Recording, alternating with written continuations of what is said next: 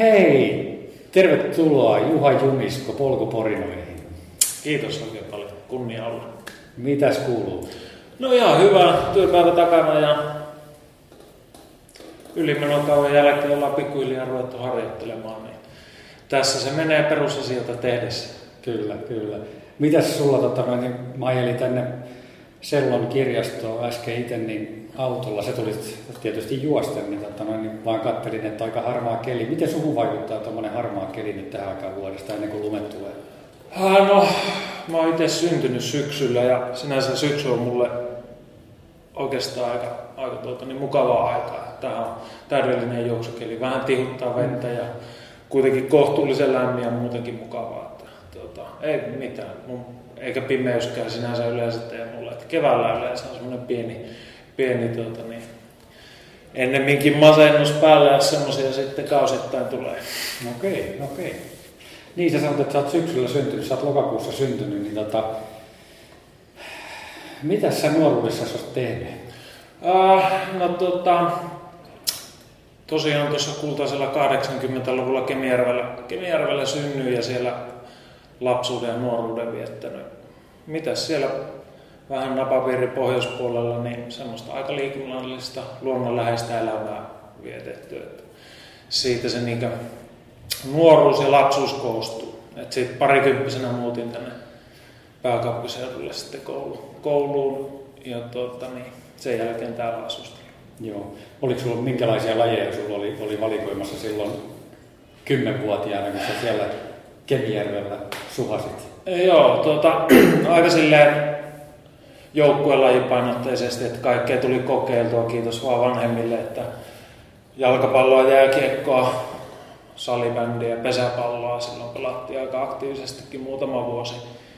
Ja tuota, en mä nyt mikään super, super hyvä missään ollut, mutta sille hauska oli harrastaa ja, ja tuota, sille liikunnallista taustaa oli, mutta sitten taas toisaalta yläasteiässä niin sitten liikunta aika pitkälle jäikin, tuli nämä muut nuorison, nuorison paheet sitten enemmänkin, ja. enemmänkin ohjelmista.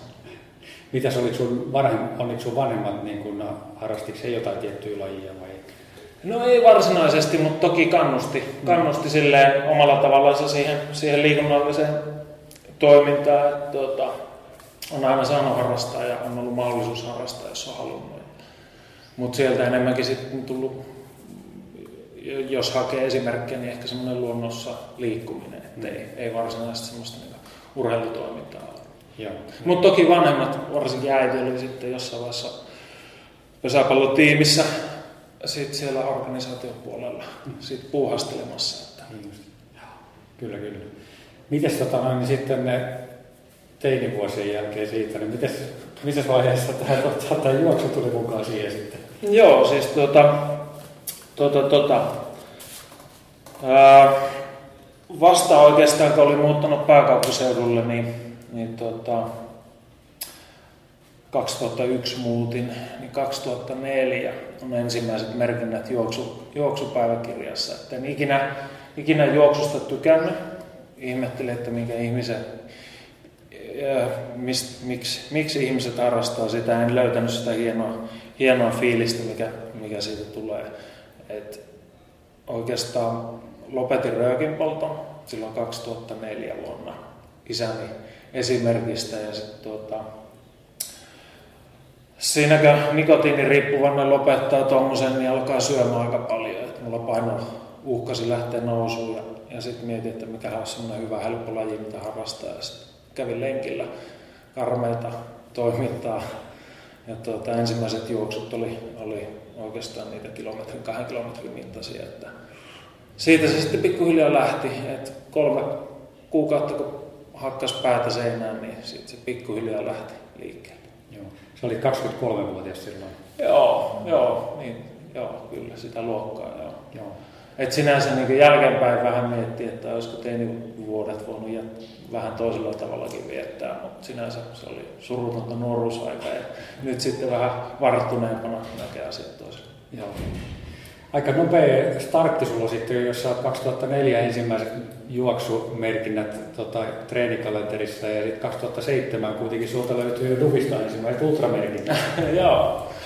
Joo, silleen se al- alku, mulla ei missään vaiheessa ollut tarkoitus ruveta juoksemaan mitenkään erityisen aktiivisesti. Mm. Et, tota, se oli enemmänkin sit semmoista ää, hyvinvoinnin hakua, painon kurissa pitämistä ja sitä, että sai päivää jotain järkevää tekemistä. Tekemistä. Että aina kun kävin lenkillä, niin tuntui, että ei ollut mennyt päivä hylkyä. Ja, tota, mutta sitten 2005 mä juoksin ensimmäisen puolikkaan Helsinki City Ranissa ja samana vuonna sitten ensimmäisen maratonin. Heti, heti maratonin jälkeen oli aika vakuuttunut, että eiköhän juoksuharrastus ollut siinä, että ei se niin siistiä ollut edes se maaliin tulo. Että, et, tota, se oli ensimmäinen, ensimmäinen vuosi, milloin osallistunut johonkin kilpailuihin. Sitten 2006 juoksentelin kolme maratonia aika vähän parani. Että sit sain kuitenkin kipinän seuraavaksi kesäksi startata vielä kisoihin. Mutta sitten taas niin vaikka aika parani, niin koin, että, että tota, se maraton ei, ei sitten kuitenkaan ollut niin, niin hieno juttu itselle, että, sitten olisin jäänyt sitä hinkkaamaan.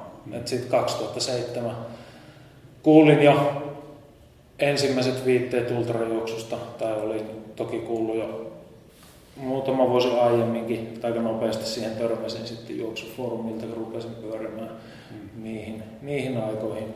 Myös sitten, kun haki tietoa maratonjuoksusta muualta, niin huomasin, että jengihän sekoilee vähän pidempiäkin matkoja. Niin 2007 sitten ajattelin kokeilla Hiekkarjossa kuuden tunnin juoksua ja muistelisin, että maestro oli itsekin siellä nautiskelemassa. Joo, se oli hieno tapahtuma sen aikaa, kun sitä järjestettiin. Joo. Että, et, tota, sekin on ollut mulla ensimmäinen, ensimmäinen ultra tosiaan. Mm. Joo. Siitä kaikki lähti liikkeelle, että juoksu meni tosi hyvin suhteessa omaan kuntotasoon, että olin todella positiivisesti yllättynyt, että, et, tota, sain niinkin hyvän tuloksen, vähän reilu 67 kilometriä ja, ja tota, siellä meitä oli varmaan joku pari, kolme, neljäkymmentä ehkä. Mm. Ja tota, viides oli koko kisassa ja sitten mietin, että tämä on ihan, ihan jees laji, että edes sillä loppupuolella ei tullut mitään isompia notkoja, joten tota, jotain oli tehty oikein tai sitten, sitten ehkä oli jotain semmoista piileviä kykyjä, mitä, mitä siinä sitten tuli. Niin just. Oliko se, niihin aikoihin liittynyt myöskin enduranceen? Joo, mulla oli itsellä sellainen kriteeri, että sitten kun mä juoksen ekan, ekan ultran, niin sitten, sitten liittyy enduranceen. Sitten oikeastaan aika nopeasti huomasin, että tämä on kivaa puuhaa ja, ja sitten jotenkin se yhteisö, yhteisö veti kans puoleensa, että sitten 2007 lähdin sitten ahnehtimaan aika paljonkin, että sitten syksyllä oli 12 tuntia ja sitten jo loppuvuodesta 24 tuntia. Että et siinä niin lähdettiin harppamaan. Joo, joo. Ja silloin vielä sä aloitit niin ihan tasaisilta, että nyt tavallaan vähän siirtynyt sitten vähän vähemmän tasaisiin. Oikeastaan silloin niin Suomen skeneen törmäsin, ketä meitä nyt siinä oli, ei mikään hirveän iso porukka, mutta silleen tiivis porukka, jotka harrasti lajia ja sitten enemmän se lähti sieltä niin tasaisen puolelta. Mm. Se koko, koko laji siihen aikaan, että oli varmaan joitain henkilöitä, jotka harrasti muutakin, mutta mutta sitten taas niinku, äh, en ollut hirveästi, mulla ei ollut semmoista niinku liikunnallista taustaa sit luonnosta tai vuorilta tai muualta, niin se oli sit toisaalta, toisaalta ihan hyvä, hyvä ja turvallinen tapa aloittaa ultrajuoksu tasaiselta ja nimenomaan näistä rinkikisoista. Niin. Siihen aikaan ei ollut vielä polkujuoksu tämmöisessä buumissa kuin nykyisin. No ei ollut, joo. Ja niin, no Joo, aika, aika rauhallista oli sillä, sillä rintamalla, että en muista, mikä on ensimmäisiä vuosia ollut vaarojen maratonilla, mutta, mutta en mä silloin edes huomannut, huomannut sen tyylistä. Joo. Mutta se jatkoi siitä sitten, niin tota, sen jälkeen seuraavana vuonna sitten neljä kasia ja Spartatlonia ja ultrabalatonia ja et, tota, matkat sen kun piteni siitä 2007 sitten. Joo, silloin kun rupesin ultria juoksemaan, niin, niin tota, aika nopeasti tuli sit tavoitteeksi, että mä juoksen Spartatlonia ja sitten ehkä koko laji saa riittää. Et se oli semmoinen niin aikaisen ultra, ultra harrastuksen päätähtäin. Siinä sitten useampi vuosi tehtiin tavallaan sitä varten, varten duunia et 2008 tosiaan juoksi jo sitten, sitten muitakin kisoja, mutta 2009 vuonna oli sitten semmoinen todellinen, todellinen tähtäin, että olin kriteerit saavuttanut Spartatlonille hakemiseen. Ja sitten koko vuosi oli tavallaan pyhitetty sille, että Spartatlonissa pääsisi patsalle. Et siinä oli vielä niin kahtia jaettu, että mulla oli se Bornholmissa kahden vuorokauden kisa silloin keväällä. Ja siinä oli tarkoitus enemmänkin testata sitä, että miten vaativa tämä vauhdinjako Spartatlonille oli. Mutta se meni ihan hyvin se kisa sitten lopputuloksen kannalta ei niinkään testimielessä hyvin Spartatlonille, koska en pysynyt aikataulussa. että mä jäin jo niin ensimmäisen vuorokauden aikaa siitä, missä minun olisi pitänyt olla Spartatlonilla. Joo, joo. Vastaisiko Spartatlon muuten niitä odotuksia, mitä sinulla oli kehittynyt siinä parin vuoden aikana? No joo, se oli oikeastaan tosi, tosi hieno kokemus ja matka itsessään. Että, että, tuota, varsinkin siihen aikaan ties jo ketä Leinoset ja, ja muut tyypit on, että sitten sama porukka oli, oli tuota, niin, reissussa, että se oli niin kokonaisvaltaisesti tosi hieno, hieno tapahtuma. Et tietysti kisa itsessään, se historia ja kaikki muu, että se oli kyllä mykistävä. Sitten taas, niin jos miettii kisaa omalta kantilta, niin se oli taas sitten aika raju, raju kisa ja tosi, tosi hankala, vaikka pääsin patsalle ihan kohtuullisessa ajassa. Mm. Mutta oli, oli hienot fiilikset. Sitten niin. mietin muutaman kuukauden ja en osannut olla juoksemattakaan. Sitten pyörisin vähän sitä päätöstä, että olisin heittänyt koko homman pois siinä vaiheessa. Mutta sen jälkeen ei oikeastaan ollutkaan enää, enää sit semmoista, että tämä on tyhmä homma, pois. Tavallaan sen jälkeen vasta oli, oli itsellä, itsellä se addiktio päälle. Mistä se addiktio lähti sitten liikkeelle? Mikä semmoisen sitten niin sysäsi liikkeelle? No en mä tiedä, mä oon miettinyt aika paljon sitten, tota, kuunnellut muiden, muiden tarinoita siitä, että miksi juoksee. Mm. Mutta en mä niin, hyvin hankala itse miettiä sitä. Ehkä siellä on sitä tietynlaista tarvetta tehdä jotain järkevää, että niin treenaaminen itsessään mulla on kuitenkin sit semmoista niin omaa, omaa aikaa fyysisesti ja sitten sit myös niin korvien välillä, että se on semmoista niin elpymistä muusta muusta elämän haasteista. Mutta sitten taas, että miksi tuommoiset kisat, että voihan sitä vaan lenkkeillä hyvinvoinnin kannalta, mutta, mutta sitten taas niin toisaalta semmoinen seikkailu, seikkailu ja semmoinen, semmoinen niin kokemuksien saaminen noiden kisojen kautta, niin nämä on aika äärimmäisiä kokemuksia, mitä ehkä muuten ei, ei ihminen koe nykyaikana, että se on semmoista niin monitahoista massaa, että mitä, mitä sitten tulee arjessa vastaan, että on perhehaasteita, on, on työhaasteita, on, on kaikenlaisia haasteita.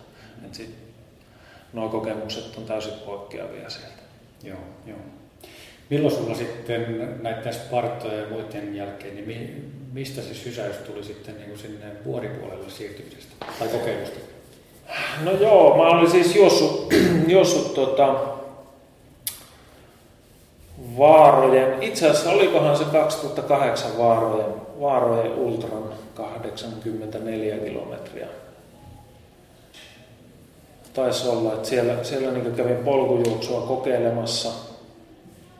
Tämä aika, aika synkkähän se kolilla syksyinen taivallus siihen aikaan varsinkin oli, että aikaa meni tuhottoman paljon, mutta, mutta se oli sinänsä ihan niin kiva kokemus en mä erityisesti polulla ruvennut juoksemaan tai juossut sitä ennenkään. Et sitten taas niin vasta myöhemmässä vaiheessa treenailin pikkusen enemmän polullakin.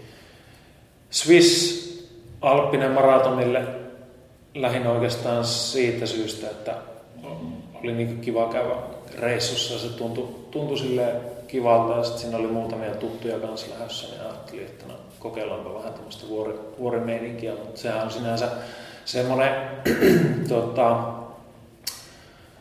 sille maltillinen kisa, että sinne juosta ensimmäiset mitä 40 tasaisella suurin piirtein, ei ihan, mutta, mutta sen jälkeen tehdään yksi, yksi huippu ja sitten tiputellaan maaliin, että se on sille aika, aika aloittelijaystävällinen tämmöisille niin vuorikokeilulle, mutta sinänsä niin huikea mesta ja sieltä saa aikamoiset fiilikset, mutta en mä senkään jälkeen miettinyt, että vuoret on jotenkin minun elementti. Että jatkoin oikeastaan samalla tiellä, että hain tämmöisiä maantiekisoja ja, ja tuota, ehkä niin maastokisoja, mutta ei mikään, mitenkään niin vuoristo ollut se oma kiinnostuksen kohde vielä siinäkään vaiheessa. Sitten juoksin toisen kerran Swiss Alpine jossain vaiheessa. Et 2011 sitten oli jo vähän aktiivisemmin endurance toiminnassakin mukana. Ja taisi ensimmäistä kertaa Marini Janne tavata seuran leirillä.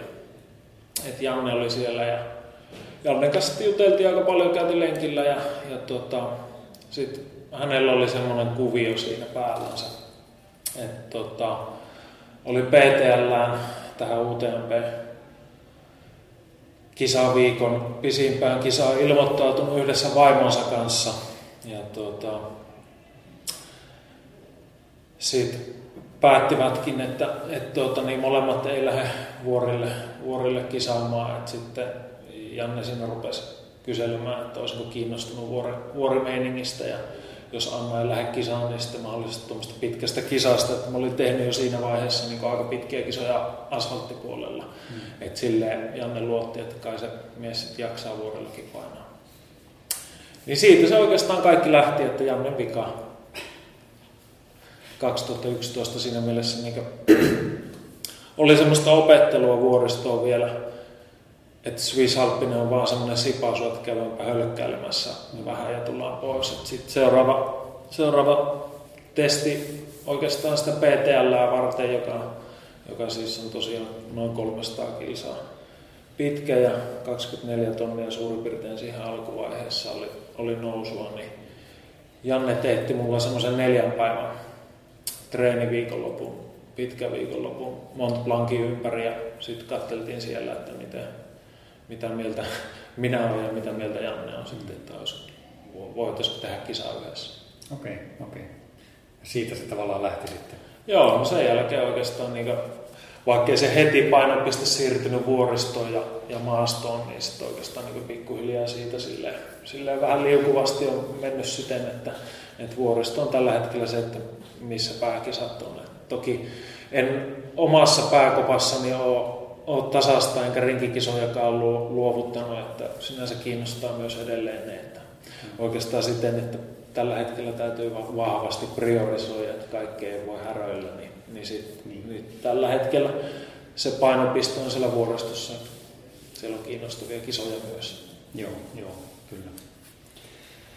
Joo, hei mennään tota noin, tosta, tosta tota noin, niin käydä vähän noita kisoja läpi myöhemmin vielä uudestaan, mutta, mutta tota, tuohon sun harjoittelu. Minkä tyyppistä harjoittelua sä teet tällä hetkellä?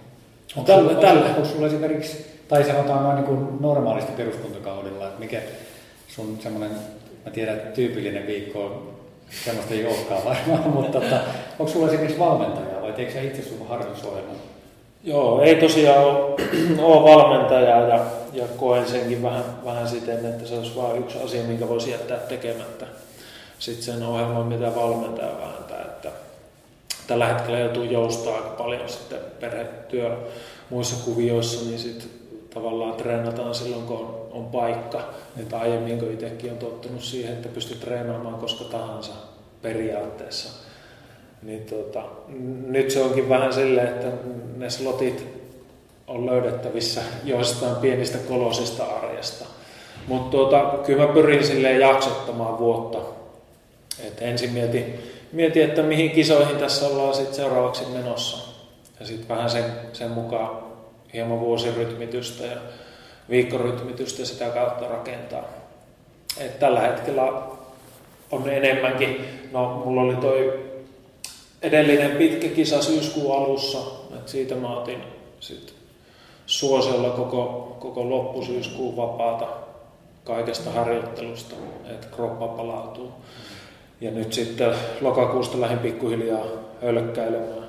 Mutta mä teen tonne vuodenvaihteeseen asti vähintään. Katsotaan, miten kunto kehittyy tässä, mutta sinne asti vähintään ihan perusharjoittelua. Okay. 80-20 suurin piirtein, että pyrin pikkusen tehoja pitämään mukana.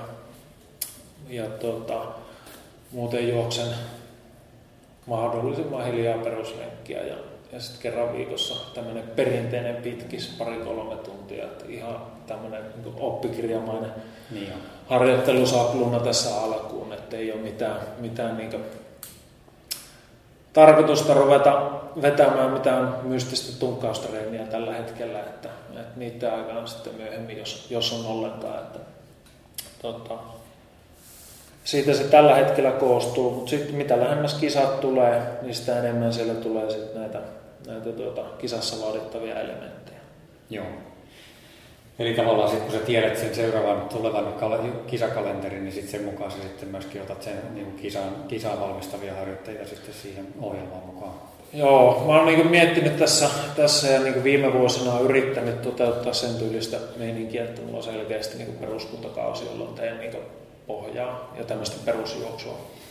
Ja tota, sitten sen jälkeen tehdään ehkä jonkinlainen pieni tehoblokki, että saadaan vähän suorituskykyä ulos sieltä sen peruskuntakauden jälkeen. Mut sitten niin viimeiset kuukaudet ennen kisaa, niin sitten sit pyhitetään pelkästään sille niin kisa, kisa ominaisuuksille, mitä siellä pitää kehittää. Nyt sitten viime vuosina se on tietysti ollut tuommoisia pitkiä vuorokisoja, niin sitten se on vaatinut paljon tunkkaamista, paljon tunteja. Joo. Ja silleen vähän blokkimeiningillä yrittänyt saada sitä arjessa sen meiningin siten, että on pystynyt tekemään niin pitkiä, pitkiä rankkoja blokkeja ja sitten palautumaan hyvin niistä. Joo.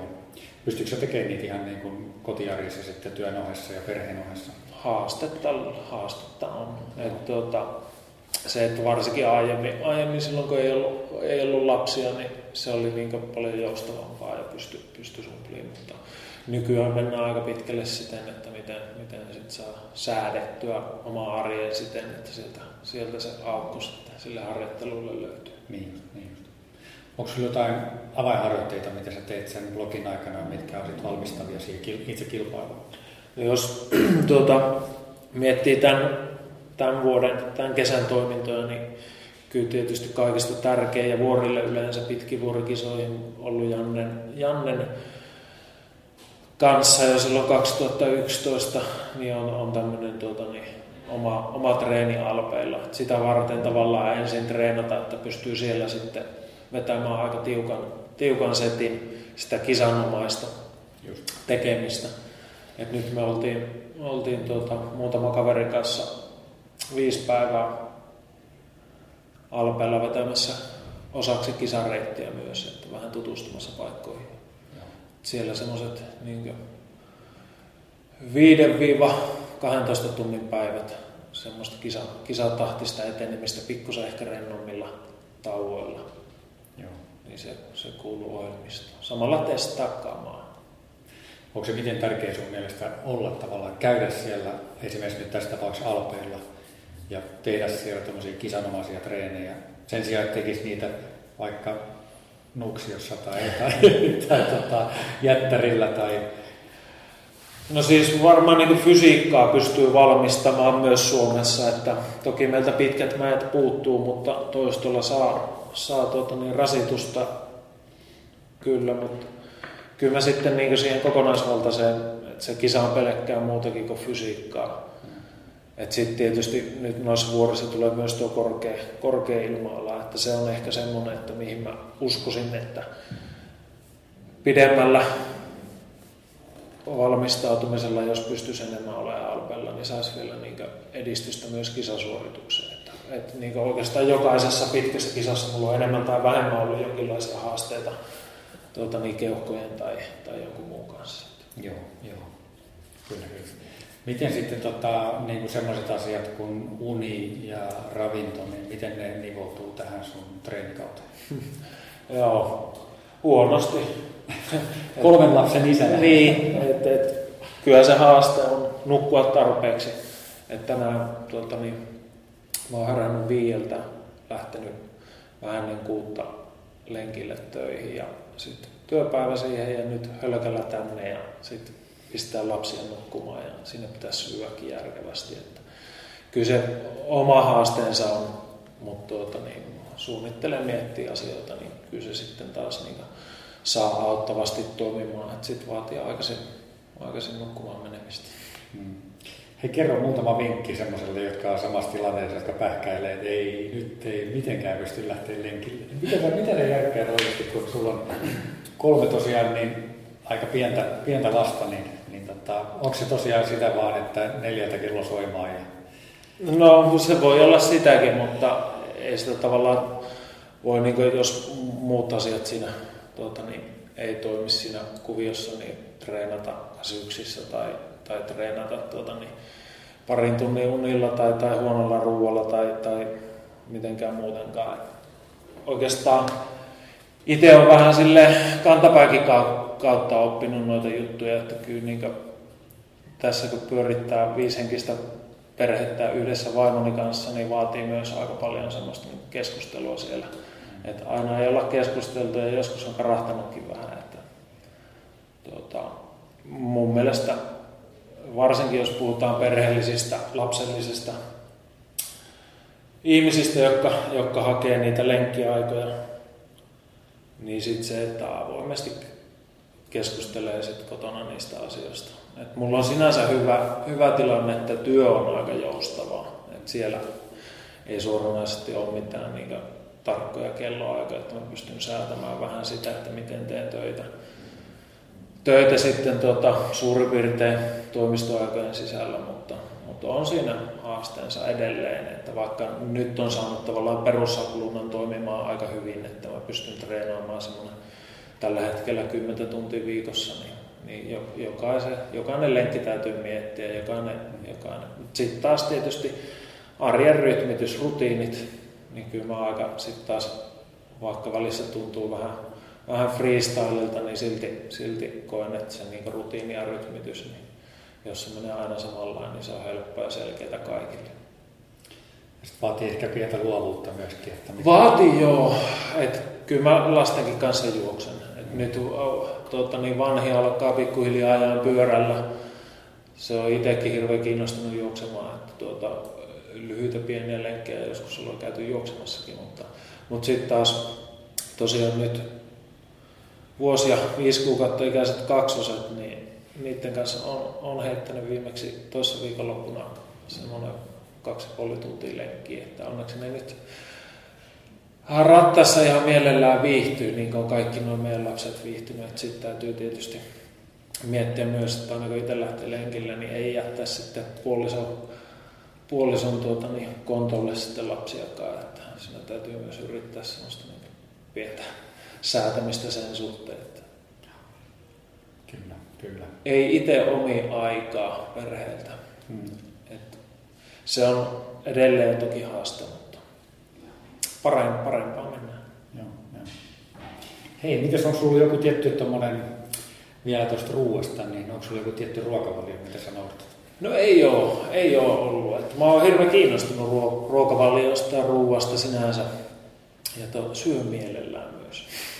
Mutta tota, ei, ei varsinaisesti ole. Mutta toki niinkin, että viime vuosina nämä pitkät kisat ja, ja monet muukin kisat niin on, on saanut aika isojakin vatsaongelmia siellä, että tota, jonkinlaista muutosta varmaan siihenkin täytyy tehdä, että vähän miettii selkeämmin ja tarkemmin sen, että mitä syö. Mutta toistaiseksi on ainakin ollut ihan täysin sekasyöjä. Et toki nykyään aika paljon painotan sitten siihen, etten lihaa hirveästi söisi. On pitkiäkin kausia, etten syö, syö lihaa ollenkaan. Mutta, mutta, tuota, mutta sitten taas niin pohjoisesta kun on pois, niin se on hankala mennä sinne. Se sanoo, että saisiko tuon protilalta jotain, jotain vegaanista. Kyllä, kyllä. Luuleeko että sillä ruokavaliolla, tavallaan sillä arjen ruokavaliolla voisi vaikuttaa myöskin siihen kisan vatsan toimintaan? Varmasti uskon, uskon vahvasti ja tuota, varsinkin nykyään niin, niin enemmän kiinnittää huomiota siihen. Ja näkee, että siellä olisi vielä potentiaalia myös saada kisasuoritusta paremmaksi. Ehkä niin isoin haaste noissa vuorikisoissa, varsinkin sen tyylissä, mitä itse on tehnyt, missä joutuu kantaa niin monelle tunnille itselle energiaa mukana, niin on se, että mikä on semmoista niin painomielessä kustannustehokasta kamaa, mitä sä kannat siellä. Ja, ja sitten se, että jos ei ole huoltopisteitä, niin kuin esimerkiksi tässä PTL-kisassa on, niin sit se, että mitä, mitä sä pystyt tankkaamaan, ostamaan, saamaan matkan varrelta. Sitten taas ne määrittelee myös sit sen, että mitä sillä kisassa pystyy syömään. Sitten jos vetää hirveän orjallista jotain tiukkaa ruokavaliota, niin sitten kisassa kun syöt paskaa, niin se saattaa aiheuttaa sitten taas osalta semmoista. Olisi hienoa, jos omaisi niin hienot geenit, että pystyisi syömään mitä vaan. Mm, ja niin paljon kuin, kuin vaan niin kuin haluaa. Mutta valitettavasti näin ei ole. Mutta mut toki niin kiinnostunut noista ja, ja nyt tuota, on lähtenytkin vähän testaamaan toisenlaista lähestymistä, mutta katsotaan sitten vaan, että miten ne kisassa on mahdollista toteuttaa. Mutta jos miettii noista ruokavalioista niin arjessa ja treenaamisessa, niin kyllä mä sitten niin itse olen parhaiten voinut silloin, kun on, on tuota, niin syönyt, syönyt sitten kasvispainotteisesti. Et se on selkeästi semmoinen, missä mä oon huomannut, huomannut semmoista niin hyvinvoinnin, arjen hyvinvoinnin lisääntymistä. Että sitten kaiken maailman tuota, niin, vähän hillarista, mitä on joskus ihan mielenkiinnosta testannut, niin mm. ne saa lähinnä niin pahan olon aikaa ja treenien kulkemattomuutta. Sitten taas tuonne niin vegaaninen meininki saa multa vahvan supportin, vaikka en itse siihen varmaan täysin koskaan menekään mukaan. Joo, joo. Kyllä, kyllä.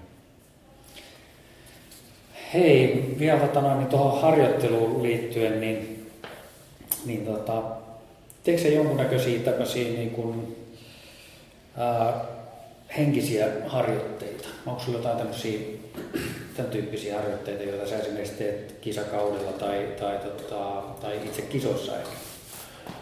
No mä oon miettinyt sen, sen tota, silleen, että tässä on aikaisempia haastateltavia sanonut, ettei tekisi, mutta mä uskon, että jokainen tekee. Et mulla se ehkä näkyy siinä, että kun mietin jonkun kisan, mikä on tavoitteena, niin sitten mä viimeistään silloin, kun alkaa tämä niin lajinomainen kisan, kisaa simuloiva harjoittelukausi, muutamat viimeiset kuukaudet, niin sitten kyllä mä siellä käyn sitä kisaa läpi. Mm. Et tosi paljonkin käy läpi sit niinku treenatessa. Et ja pyrin simuloimaan niitä treenejä. Samalla mä joudun miettimään sitä, että minkälainen se kisa on ja mistä osiosta se koostuu ja miten, niin minkälaisia fyysisiä asioita siihen vaaditaan, että sen pystyy suorittamaan mahdollisimman hyvin, niin sit siinä sitä joutuu käymään ja pyörittelemään sitä kisaa. Et lähinnä se, niin mulla se henkinen, henkinen puoli on sitä, että mä mietin skenaariota, mitä mä niin. suoriudun, suoriudun siellä ja tuota, niin minkälaisia hankaluuksia siellä voi tulla. Ja sitten varsinkin nyt, nyt kun puhutaan tuommoista, mitä viime vuosina on ollut nel, nelisen päivää kestävistä pitkistä vuorokisoista, niin silloin sä joudut miettimään nukkumiset. Sitten joudut samalla kun sä mietit, että missä sä nukut, niin mietti, että minkälainen paikka se on, missä sä nukut. Saatko sä siellä riittävästi hyvää unta? Onko se rauhallinen paikka, missä pystyt ylipäätänsä nukahtamaan? Mm. Ja sitten taas siinä samalla sit peilaa edellisiä kisoja, että minkä tyylistä meininkiä on ollut herätä minkälaista paikoista ja mitä sä pystyt jatkamaan. Et samalla miettii niitä niin edellisiä, edellisten kisojen hankaluuksia ja, ja tuota, niin, hyviä hetkiä pyrkii miettimään, että miten niitä sitten niin tulevassa kisassa ottaa huomioon. Hmm. Et aika paljonkin niin ton tyylistä. Mä ehkä sitten varsinkaan nykyään enää silleen fiilistele tai hae jotain, jotain niin mystisiä voimavaroja mistään muualta. Että, tuota, oikeastaan yksi semmoinen tietynlainen maneeri, mikä mulla on viime aikana ollut se, että mä rupean kasvattaa partaa tai viiksiä.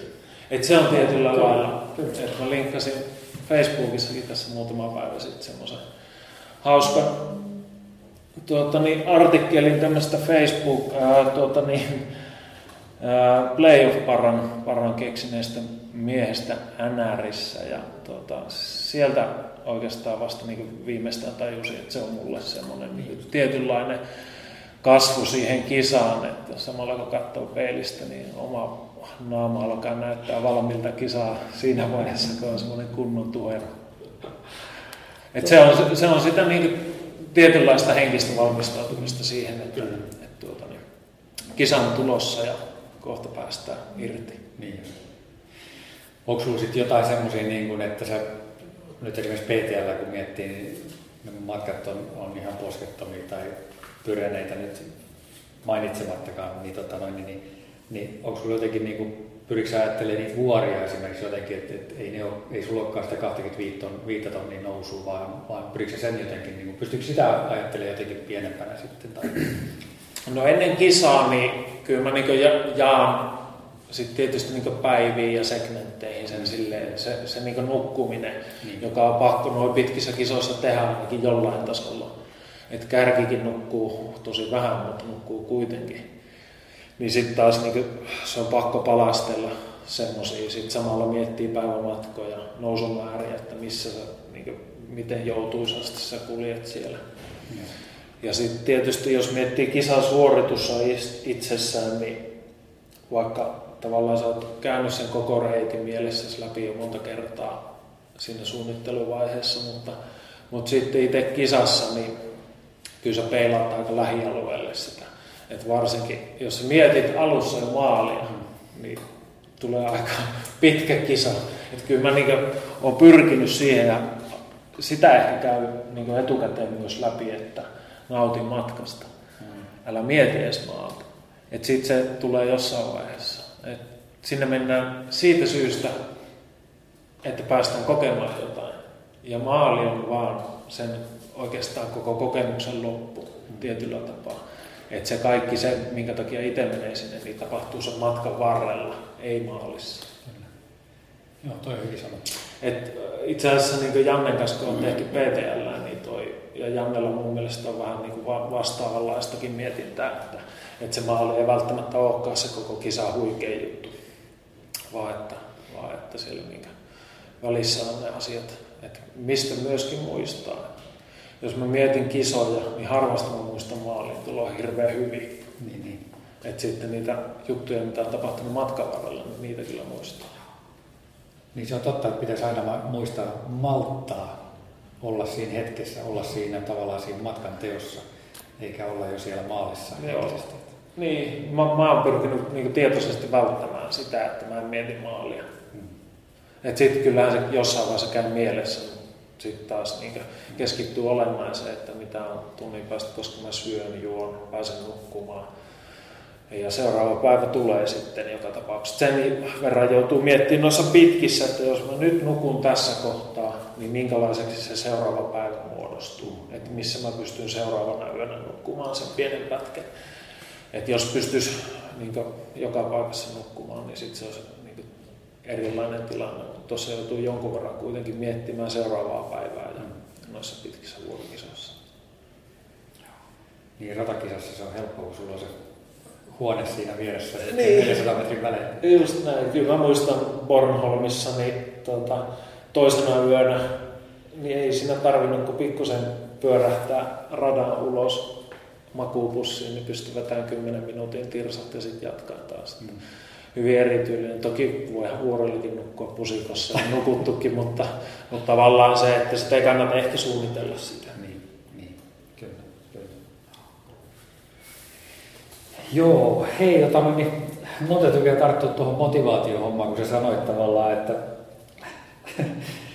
että niiden ensimmäisten maratonien ja ensimmäisen ultrien jälkeen niin sä sanot, että tämä laji olisi niin tässä, että tämä on nyt tavoiteltu, että katsotaan nämä vielä.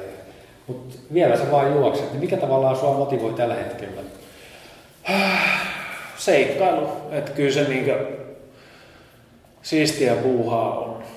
Että toi Sveitsissäkin nyt tämä edellinen kisa Swiss Peak 360 kilometriä ja koko pätkä vuoristoa ja, ja sitten ne ihmiset siellä ja ne maisemat ja, ja ne fiilikset, mitä sieltä saa, niin on ne aivan, aivan niin kuin uskomattomia. Että vaikka on itsessä semmoinen niin kilpailuviettikin hmm. olemassa jollain tasolla, mutta se ei ole se driveri, mikä ajaa tonne. Et kisoja mä teen sen takia, että ne on niin siistejä. Ja, ja tykkään toki haasteista myös. että en voi...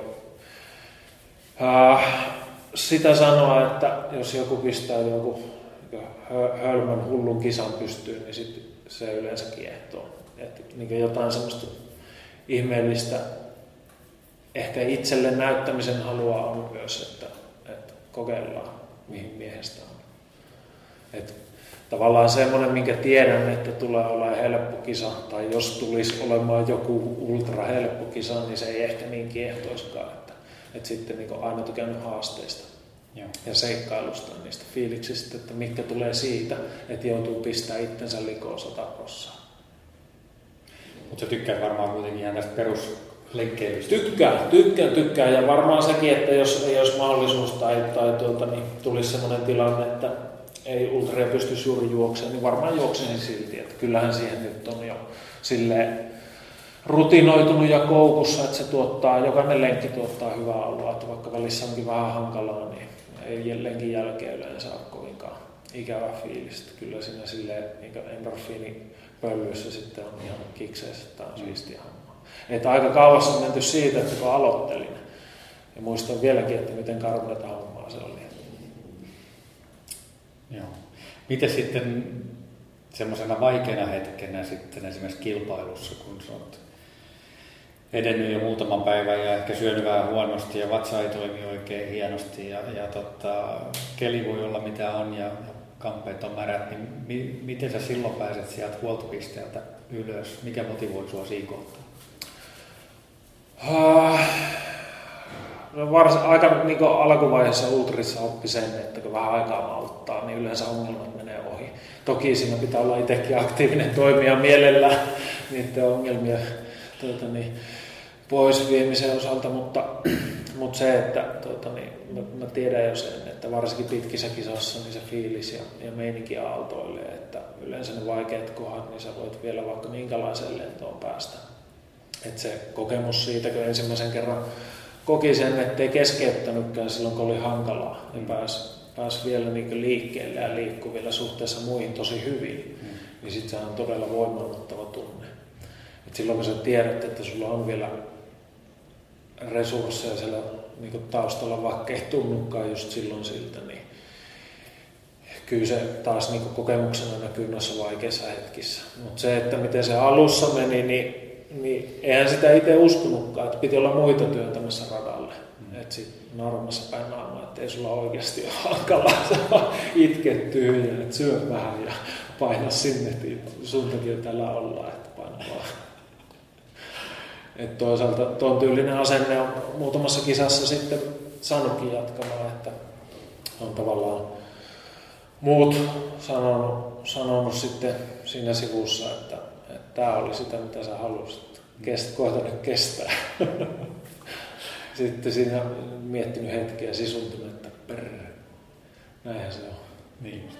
Mutta sitten taas niin myöhemmin niin ne vaikeat hetket on yleensä sitten semmoisia, mikä jää jää myös tuonne korvien väliin ja, ja niin kuin muistoihin parhaiten. Että niistä saa myös niin kuin mun mielestä niin sanotusti siviilielämään myös semmoisia niin voimaantumisen tunteita, että semmoinen juttu oli siellä ja oli aika hankalaa. Että iso mieskin itki ja, ja tuota, niin, ei oikein tiennyt, että mitä tekee. Siitäkin selvittiin, niin sitten taas niin normielämän haasteet, niin on helpompi ottaa vastaan, kun tietää, että yleensä nämä ohiminen meneviä juttuja, mikä ikinä tuleekaan vastaan. Että, hmm. että kun vähän aikaa miettii, miettii ja odottelee, niin ne menee ohi. Niin miten nuo pitkät kisat tavallaan on muuttanut sua? Öö, niin, en mä tiedä. Niin varmaan jonkinlaista itseluottamusta ainakin on tullut lisää. Et en mä tiedä sitten, tota, tekisi mieli sanoa malttia, mutta en mä tiedä, onko tullut malttia yhtään lisää. Tai rauhallisuuttakaan. Että, tuota, e- ehkä mä niin mietin monelta kannalta ensin asioita nykyään. Että sitten taas niin huomaa tuolla kisoissa, kun siellä on pitkiä aikoja, kun on itsensä kanssa pelkästään ja kerkee miettiä maailman eri asiat eri, eri kantilta ja sitten kun hankalaa, niin miettii monet jutut eri kantilta ja pohtii, että mistä mikäkin johtuu ja mitä voisi tehdä, että asiat paranisi. Niin sitten taas on huomannut sen, että eipä siellä juuri kukaan sulle mitään tee, jos et sä itse tee jotain. Et ehkä, ehkä silleen tullut semmoista semmoista ymmärrystä myös, että pitäisi olla itse aktiivinen toimija tässä yhteiskunnassa, eikä vain jeesustella, että miten perseestä asioita. Joo, kyllä. Asenne ratkaisee. Niin. Ja varmaan se kokemus sitten. Kokemus ja asenne, niin kyllä. Joo, jos et sä tiedä, niin vaikea siinä on sitten tehdä harkittuja päätöksiä. Mutta joo, aika tuommoinen monenpolvinen vastaus. Hyvä vastaus. Hei, palataan vähän niihin, tota, niihin kisoihin vielä, niin tota, itseäni, jos sä oot kuunnellut näitä podcasteja, niin on saattanut mainita, Joo. että kiinnostaa noin noi, tuommoinen ryhmädynamiikka niissä, niin kerro vähän siitä tavallaan, millaisia asioita te otatte huomioon ja, ja tai millaisia asioita siinä pitäisi ottaa huomioon, ehkä jos joku, joku miettii nyt jotain joukkue, joukkuekisaa ehkä, ehkä niin tota, mitä sulla olisi semmoisia neuvoja sinne suuntaan? No, joo, tehtiin tosiaan Janne kanssa kolme kertaa tämmöinen noin sadan tunnin vuoristosetti. Että miksi meillä ne, meni ne tavallaan dynamiikan vuoksi ja, ja ihan hyvin myös tuloksellisesti, niin tuota, oli ehkä se, että me oltiin tehty sitä jo hmm. niin paljon, että kyllä se niin yhdessä treenaaminen ja omat alppivaellukset, mitä tehtiin, ollaan tehty aika monena kesänä nyt ja niin pitkiäkin aikaa, pisi oli 16 päivää, niin ei siinä enää sen jälkeen tarvitse miettiä, että niin tuleeko toimeen kisassa sitten, että kyllä se niin tulee sieltä, että tehdään asioita yhdessä, tutustutaan ja tunnetaan toinen, toinen niin varsinkin meillä Janne kanssa, että ei siinä, siinä enää sitten niin muutama ensimmäisen reissun jälkeen tarvinnut sille miettiä. Se oli aika luonnollista se meidän toimiminen. Janne hoiti omia juttuja ja minä hoitin niin tiimissä omia juttuja ja sitten paikkailtiin tarvittaessa. Ja, ja tuota, osattiin aika hyvin ottaa toisten tarpeet myös huomioon siinä. Että, että tuota, pyst- ehkä molemmissa se, että pystyy mukautumaan aika mukavasti siihen toimintaan. Et silloin kun sä oot tiimissä, niin silloin se tarkoittaa, että sä oot tiimissä, ei siellä sooloilla. Mm.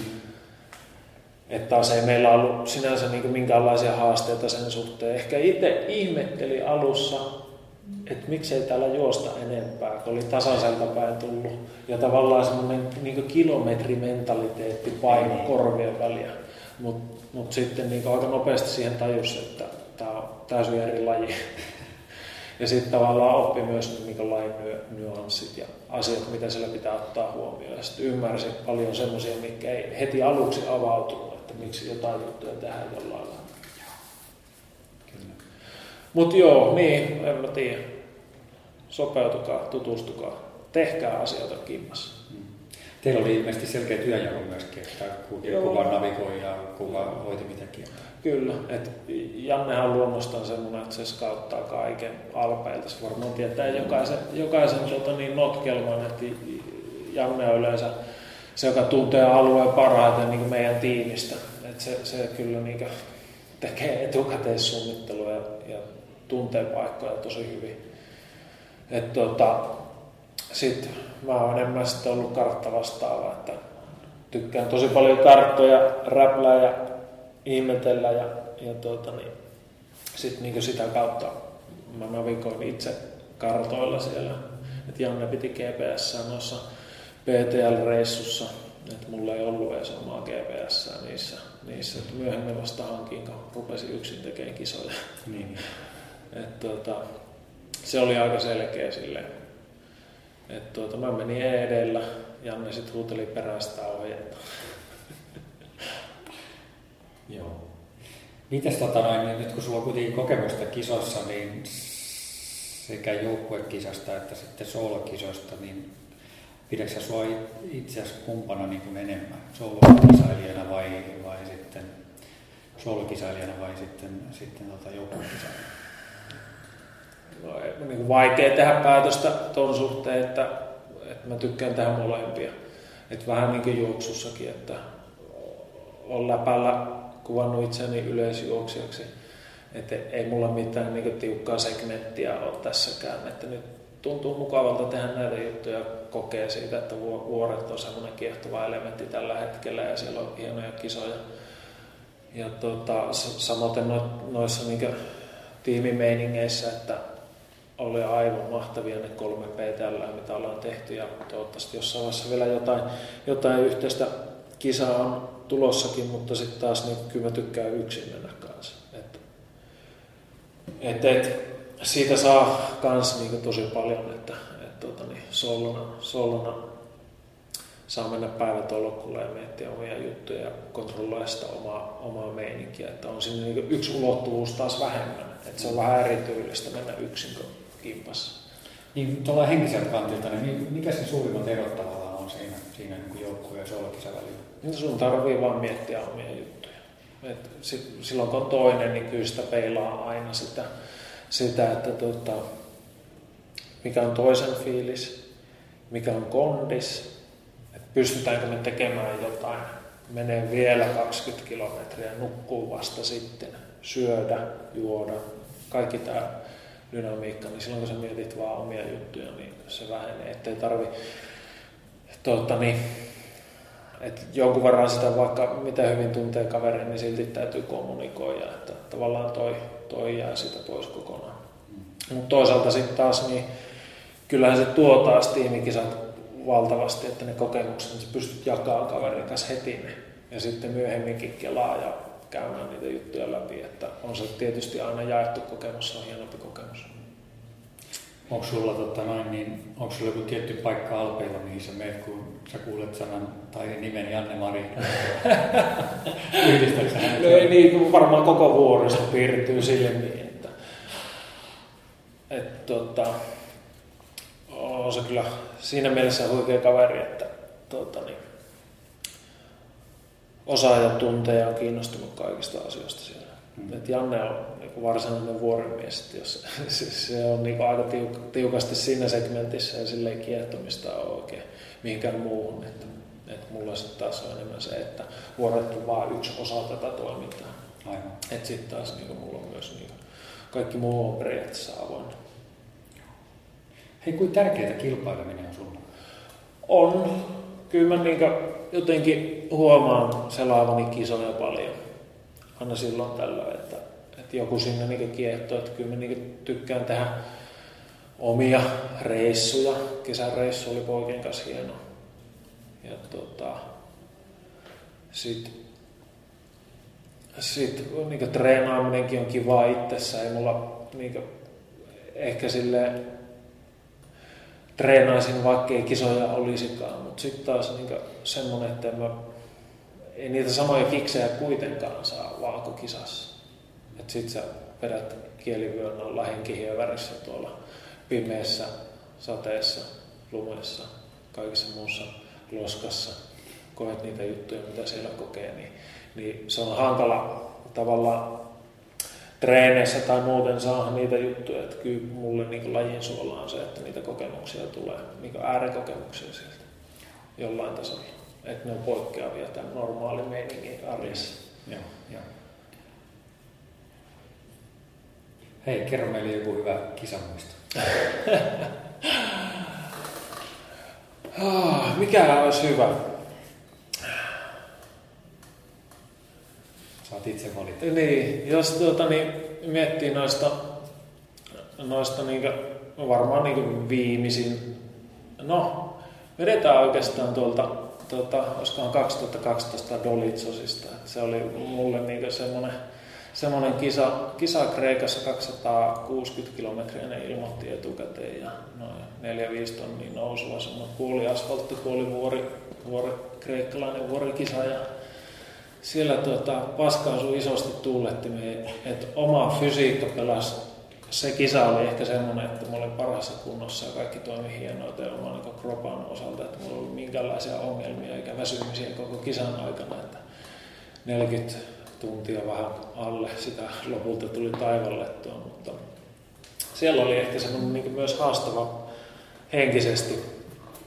Henkisesti, tota, siellä oli oikeastaan niin kaksi semmoista hienoa äärikokemusta muutaman tunnin sisällä keskenään, että tota, oltiin siinä yksi yö ja, tai ilta ja yö ja päivän juostu ja sitten ilta alkoi hämärtymään ja mä olin jättänyt, jättänyt siinä, siinä vaiheessa sit tota, toista kaveria, joka oli sillä hetkellä kakkonen, mä johin kisaa.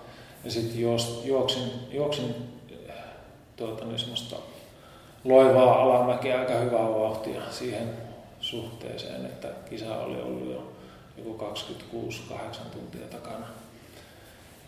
Johdin kisaa, fiilis oli todella hyvä, niin fysiikka pelasi, kaikki pelasi hienosti ja tuli niin pieni kylä, kylä vastaan ja sit sinne oli kerääntynyt kylän kaikki vanhat papat ja mummot, mummot sitten kylän keskellä ja ne oli levitelleet semmoisia villamattoja sen tuota, ää, asfaltille ja, ja heittelivät kukkia terälehtiä ja sitten mä juoksin siitä läpi, läpi ensimmäisenä koko kisassa ja aurinko oli just laskemassa, että sieltä viimeiset säteet tuli, tuli tuota, taivaan kannalta.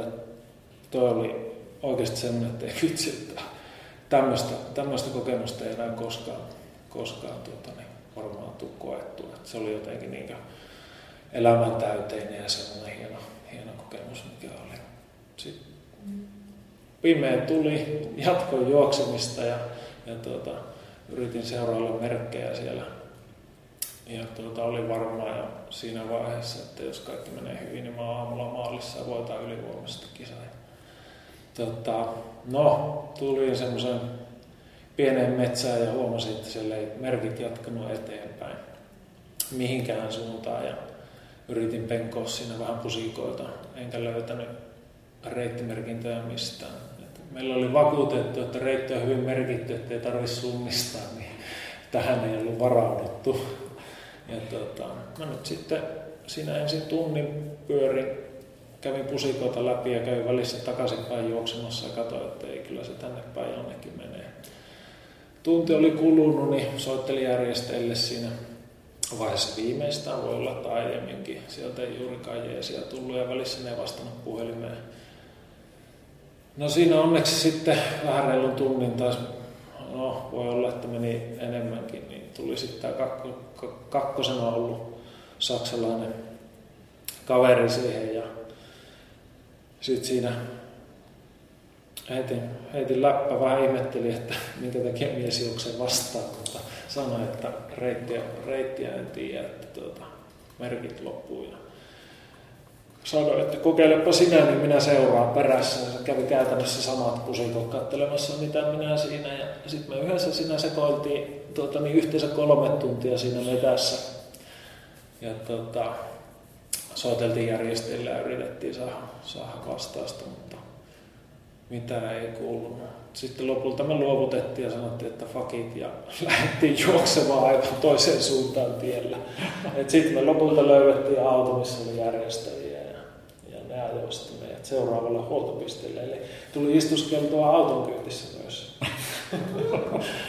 ja tota, sehän ei jäänyt viimeiseksi siinä kisassa, että me juostiin siitä eteenpäin ei siis luovutettu vielä kaiken tämän sekoilun jälkeen, vaan jatkettiin rauhassa eteenpäin ja ajateltiin, että josta nyt vähän aikaa kimpassa, että tämä menee, menee hyvin, ettei ainakaan niin sekoilla, sekoilla merkkien kanssa tai ainakin kaksi paljon, mikä katsoo. Niin sitten me pyyhkästiin väärälle vuorolle väärien merkintöjen vuoksi ja sitten me siellä ihmeteltiin, saatiin tuota, niin, onneksi sieltä sitten vähän, vähän tuota, niin, kaverin huoltoauton valojen kautta tietää, että me ollaan noin 10 kilometriä väärässä suunnassa. Ja, tota, tai jotain vastaavaa. Iso jyrkkä laakso siinä oli ainakin meidän huoltopisteen välissä. Mutta sitten se oli mystinen, mystinen vielä, että aika, aika pian siinä pimeällä vuoren rinteellä, kun oltiin, siellä oli lampaita, niin joku paikallinen rupesi huutelemaan aika aggressiivisen sävyyn meille sieltä, sieltä tuota, niin, jotain kreikaksi ja sitten alkoi lähestymäänkin kuumottavasti. Ja, tuota, siinä sitten yritettiin selvittää vähän tilannetta, mutta kun taikaiskusta sitten järjestäjä tuli poimimaan meidät sieltä, sieltä ja pelastamaan meidät tältä, tältä tuota, ilmeisesti lammaspaimeneelta. Mutta ukkohan otettiin sama auton kyyttiin meidän kanssa siitä ilmeisesti se oli kylille menossa hieman humalassa se oli. Ehkä me ymmärrettiin jotain väärin. Mutta siis kaikenlaista. Toi on ehkä semmoinen niin että jos oma fysiikkarakin toimi, niin olisi voinut mennä toisella laillakin. Mutta tavallaan taas tuommoista kokemusta ei olisi ollut mm. sitten. Voiko tuommoista tapahtua muualla kuin Kreikassa? No ei, niin. se oli aika, aika silleen fiiliksä, mutta äh, täytyy sanoa, että sen jälkeen siellä Dolitsosissa se oli ensimmäinen kerta, kun järjestettiin ja siellä on ollut muitakin suomalaisia, kaikki on mennyt hienosti, että tuota, niin se oli tämmöinen riski otetaan, kun mennään ensimmäiseen kisaan ja järjestetään. Että siinäkin tavallaan oppi se, että varmista itse, että kaikki menee putkeen. Kyllä, kyllä. Onneksi nyt on kelloja ja kaikkea muuta, ettei tarvi välttämättä ottaa mitään isoa navigaattoreja mukaan, vaan pystyy lataamaan reitit puhelimelle ja suosittelenkin kaikille, ihan, jos ei ole ihan var, varma kisareitistä, niin ladatkaa. Kyllä, kyllä. Hei, tuosta päästään aika näppärästi tota noin, niin seuraavaan aiheeseen, nimittäin tuommoiseen henkiseen palautumiseen mm. kilpailuista. Niin tota, no, ehkä tuosta Kreikan kisasta on vähän erilainen palautuminen, mutta miten muuten, tota, miten, sä, miten sä Juha käsittelet tavallaan semmoista niin kuin henkistä palautumista nyt noista monipäiväisistä kisoista? Joo. Tota, kyllähän noissa niin pitkissä kisoissa se niin henkinen kuorma on aika, aika raju.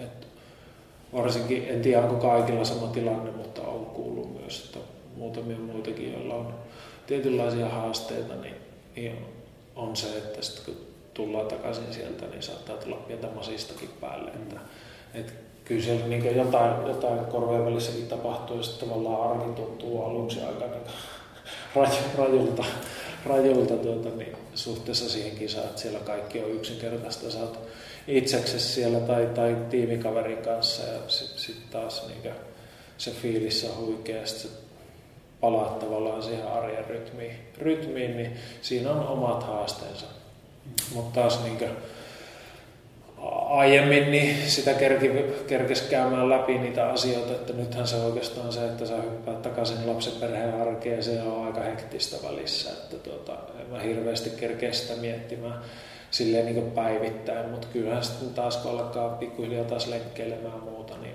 sitten taas niin siellä tulee käytyä läpi noita kisoja mutta ehkä niin, että tota, sillä se lähtee, millä se on tullutkin, että sitten kun saa taas niinku treenit päälle ja aineet alkaa vaihtumaan kropassa ja tavallaan mä yleensä pidän aika pitkiä, pitkiäkin tota, niin täysin juoksu, juoksu, juoksuttomia pätkiä, niin sitten taas niinku, sit kun alkaa treenaamaan, niin yleensä sitten niinku, viimeistä alkaa myös pääkoppa palautumaan siitä kisasta kyllä. Mutta varsinkin niinku, ehkä pisin semmoinen fiilis, mikä on jäänyt, niin oli ehkä ensimmäinen PTL, että se oli tosi raju, raju kisa itselle, että yhtäkkiä oli tuommoinen, silloin me käytettiin yli 120 tuntia siihen kisaan, niin tuota, mulla oli tosi vaikea asennoitua enää, että mä lähtisin vuorille esimerkiksi koskaan.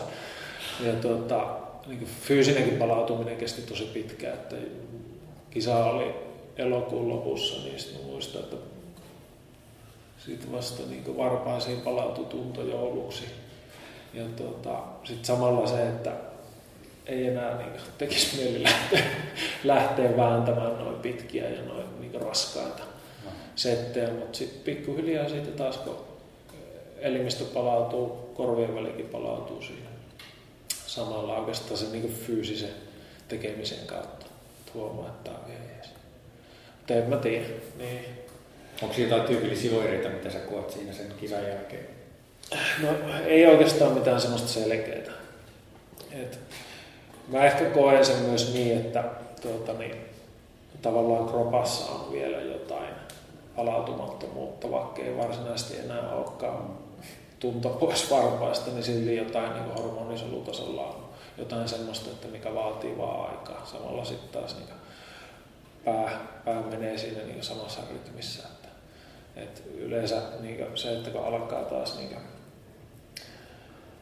tulee fiilistä siihen juoksemiseen niin, ja tuota, niin tekee taas mieli juosta, niin sitten on varmaan niin aika hyvillä, hyvä, hyvä safety tullut siihenkin, että ei liian aikaisin lähde lenkillä tule jotain rasituspohjaisia juttuja. Hmm. Mutta en mä tiedä niin muuten henkisellä, niin raskaita kisoja. Mä oon aika hyvä laiska mies noin niin luonteeltaan, niin mä en pistä itteni kovin koville kisan jälkeen, että mä yleensä myös teen silleen tilaa, että mulla ei olisi mitään vaativaa myöskään niin henkisesti sen jälkeen, että mä pystyn sitten, jos tuntuu, että mä oon viikon sohvalla, niin sitten mä oon viikon sohvalla. Joo. Onko se vähän niin kuin harjoituskaudella se, se, tota, se lenkki toimii vähän niin kuin semmoisena irtautumisena siitä arjesta, mutta sitten toisaalta se arki tuntuu vähän hyvältä sitten myöskin irtautumisena siitä kisasta sen jälkeen. Ehkä no. Että tavallaan... Niin on, joo, ja en mä niin kumpaakaan vaihtaisi pois. Että mm, mm. Mä nautin erittäin paljon ar- arjesta ja arkisista asioista ja kotiasioista ja kaikista muusta. Että ne tuo, tuota, niin, vielä enemmän kiksejä, mitä nämä, nämä ultrajuoksut koskaan. Että kuitenkin niin kuin, tuota, tämä on vaan osa, osa tätä palettia ja osa niin sitä, sitä niin itseäni, mutta ei suinkaan niin tärkeä asia itselle. Että kyllä mä periaatteessa voisin kuvitella, että tuota, niin, jollain aikataululla sitten ehkä vähän, vähän vähentäisinkin, mutta katsotaan. Pois, pois ei varmaan koskaan saa. Niin. Ei missä tota noin, niin ja mä kysyn vielä tämmöisen kysymyksen, tota noin, niin Juha Jumiskon identiteetti. Miten sä määrittelisit itsesi? Mm. Mielenkiintoinen kysymys. Tämä olisi voinut valmistautuakin jollain Mutta en, en osaa. Mutta osaan miettiä. Ehkä mä niinkö, tuota niin, yritän jollain lailla kuitenkin profiloitua niin harrastuspuolella ultrajuoksijaksi. Että vaikka tykkään juosta niin monia muitakin matkoja ja pidän juoksemisesta noin ylipäätänsä, niin silleen niin profiloitua ultrajuoksijaksi. En vuorijuoksijaksi, enkä, enkä välttämättä niin polkujuoksijaksi, vaan nimenomaan niin ultrapuolelle. Että sitten jos puhutaan harrastustoiminnasta, mutta niin ensisijaisesti mä tällä hetkellä kuitenkin olen, olen sit tuota niin viisi henkisen perheen isä ja päivätyötkin on, että on, sekin on siellä niin taustalla. Että kyllä tässä niin tämmöisen kolme, kolme, kolmen tota niin, vähän erilaisen asian parissa toimii. Joo. Et vaikea niin määritellä, että mikä tyyppi. Vähän silleen, että roolit on niin tällä hetkellä kolme, kolme, kolmessa eri segmentissä aika, aika sille selkeä. Niin. Mutta miten sen yhdistää, Miten sä yhdistäisit sen? No, parhaani yritän. tuota, välissä haasteita on, mutta tähän asti on selvitty. Hyvin, sä oot yhdistänyt. Miten tota, missä me nähdään Juha Jumisko tuommoisessa niin kuin kolmen viiva viiden vuoden aikajana? Tai missä sä näkisit itsesi? No, kyllä mä niin varmaan toivottavasti perhekuviot on aika lailla samat ja tuota, tuota, tuota, työkuviokin silleen, silleen tulee siinä, että toki niin töistä tykkään, mutta, mutta se ei varsinaisesti ole mikään niin intohimo, vaikka niin päivittäin mukava duuni onkin lähtien. Sitten ehkä niin harrastuspuolella, niin kyllä maailmassa on kisoja, tosi paljon kisoja. Et e, enemmän niin mä mietin noita kisoja tulevaisuuteen kuin mitään muuta niin toimintaa. Tällä hetkellä noin elämän muut osa-alueet rajoittaa tämän niin harrastamisen käytetyn ajan semmoiseksi, että käytännössä mitä mä kerkeen tekemään siellä, niin on treenata ja kisat. Hmm. Hmm. Ja toki olisi kiva olla aktiivisempi skenessä tuota niin,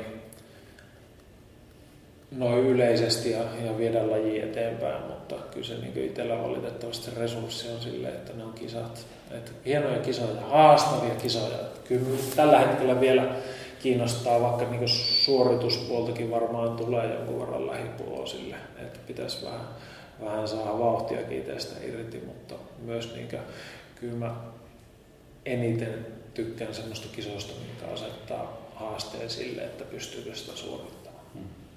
Aito haaste.